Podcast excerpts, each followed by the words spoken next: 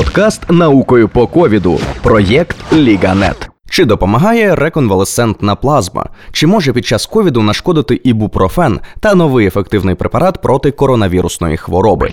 Привіт! Це подкаст наукою по ковіду, який ми робимо спільно з виданням Ліганет. Я Артем Албул, клятий раціоналіст, і сьогодні ми знову оглянемо свіжі новини з наукового світу. Кінець плазми. Боротьба з коронавірусом триває одразу на кількох фронтах. Сімейні лікарі здійснюють масове щеплення, епідеміологи та математики складають різноманітні моделі поширення коронавірусу та прогнозують, як вони будуть змінюватися в ході вакцинації. Мікробіологи відстежують нові варіанти вірусу, фармацевтичні компанії продовжують вдосконалювати вакцини. Але, попри такі глобальні зрушення, залишається актуальною проблема пацієнтів, які мають тяжкий перебіг ковіду та потребують допомоги медиків. Пошук ефективних препаратів проти коронавірусу та ускладнень ним спричинених триває досі. У сфері уваги лікарів усіх країн вже тривалий час перебуває такий засіб, як реконвалесцентна плазма. Коли людина перехворіла на ковід, в її крові з'являються і певний час циркулюють антитіла, покликані розпізнавати коронавірус та боротися з ним. Такі люди можуть стати донорами та здати свою кров. В подальшому її розділять на складові, прибравши клітини крові, еритроцити, тромбоцити та лейкоцити. А те, що залишиться, буде називатися реконвалесцентною плазмою. Теоретично такий препарат можна застосовувати для пацієнтів із тяжким перебігом ковіду, щоб допомогти їхньому організму швидше та ефективніше знищувати вірус. Насправді можливість тут не лише теоретична, бо відповідну реконвалесцентну плазму з певними успіхами застосовують для лікування деяких інших інфекційних захворювань. Ще восени минулого року незалежна спільнота, яка підсумовує медичні дослідження з багатьох питань, Кохренівське товариство, вже оприлюднювало публікацію, де оцінювалась ефективність реконвалесцентної плазми для лікування пацієнтів з ковідом. Дослідники змушені були визнати, що чітких висновків зробити не вдається. Надто малою була кількість досліджуваних, клінічні випробування мали деякі огріхи, та загалом інформації було недостатньо. Тому питання плазми лишили відкритим до появи нових свідчень. Аж ось 14 травня 2021 року в авторитетному журналі Lancet з'явилася публікація стосовно цього питання. Британські науковці підійшли до справи масштабно. Дослідження проводили у 177 лікарнях по всьому об'єднаному королівству. Загалом вдалося залучити понад 11 тисяч учасників. Їх рандомно розділили на дві групи. В одній пацієнти отримували стандартну допомогу за протоколами лікування ковіду, а в іншій їм додатково призначали реконвалесцентну плазму. Так, дослідження майже відповідало сучасному золотому стандарту, було рандомізованим і контрольованим. Це допомагає вберегтись від того, щоб потенційно упереджені дослідники не відправили, приміром, у групу плазми більш легких пацієнтів, щоб отримати в результаті кращі дані. Із недоліків дослідження не було засліпленим, тобто лікарі знали, які пацієнти отримують плазму. Так відбулося, бо для засліплення дослідники були б змушені призначати іншій половині пацієнтів плацебо у вигляді звичайного сольового розчину. Але саме у пацієнтів із тяжким ковідом це було поганою ідеєю, оскільки при ураженні легень внутрішньовенне вливання зайвої рідини завжди погіршує стан хворих, що є неетичним і шкідливим.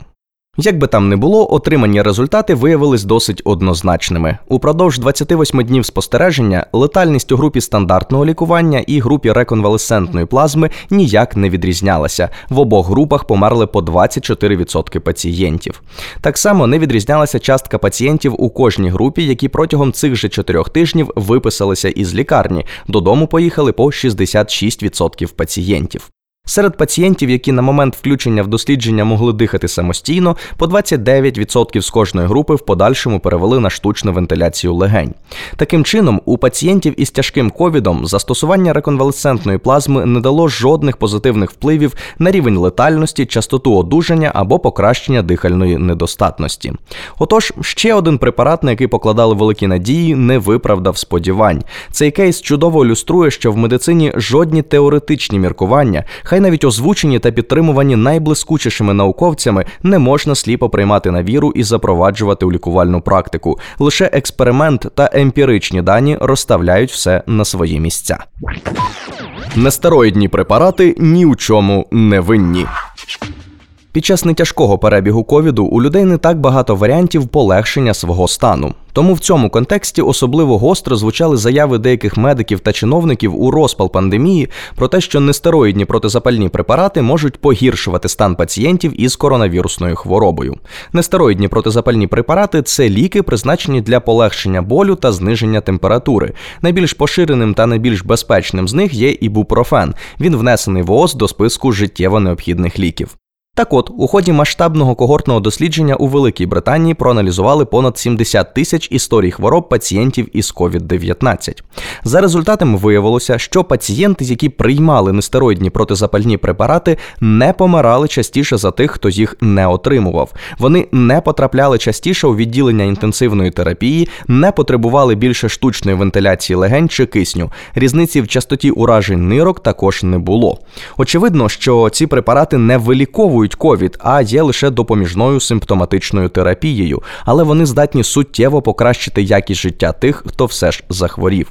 Тому у разі наявності показань відповідно до інструкції та за призначенням лікаря ці препарати приймати можна. Ефективні ліки все ж є. Саме так можна коротко підсумувати наступне дослідження. Справа в тому, що у пацієнтів із тяжким ковідом в організмі відбувається масштабна запальна реакція. Саме вона відповідає за багато ускладнень, зокрема таких як масивне ураження легень та підвищені ризики тромбоутворення. Одним із препаратів, покликаних боротися з цією проблемою, є тоцилізумаб.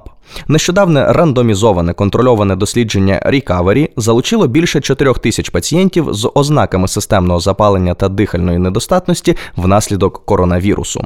Упродовж 28 днів серед пацієнтів, які отримували стандартну терапію, померло 35%.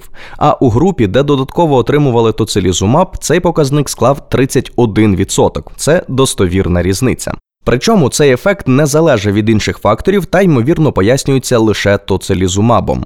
Звісно, різниця в 4% не видається вражаючою, але це лише на перший погляд. Бо якщо мова йде про сотні тисяч тяжких хворих, ці маленькі відсотки означатимуть тисячі врятованих життів. Тоцилізумаб не є заміною стандартного лікування і йде в комплексі з ним. Крім того, препарат призначений лише для лікування тяжких пацієнтів у стаціонарах. Тому, якщо у вас виникла думка піти в аптеку, щоб його придбати про всяк випадок, то ні, цей препарат вам не потрібен.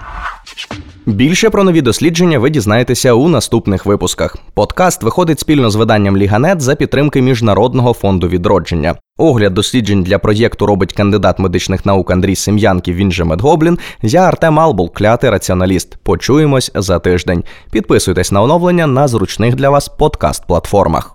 Подкаст наукою по ковіду. Проєкт Ліганет.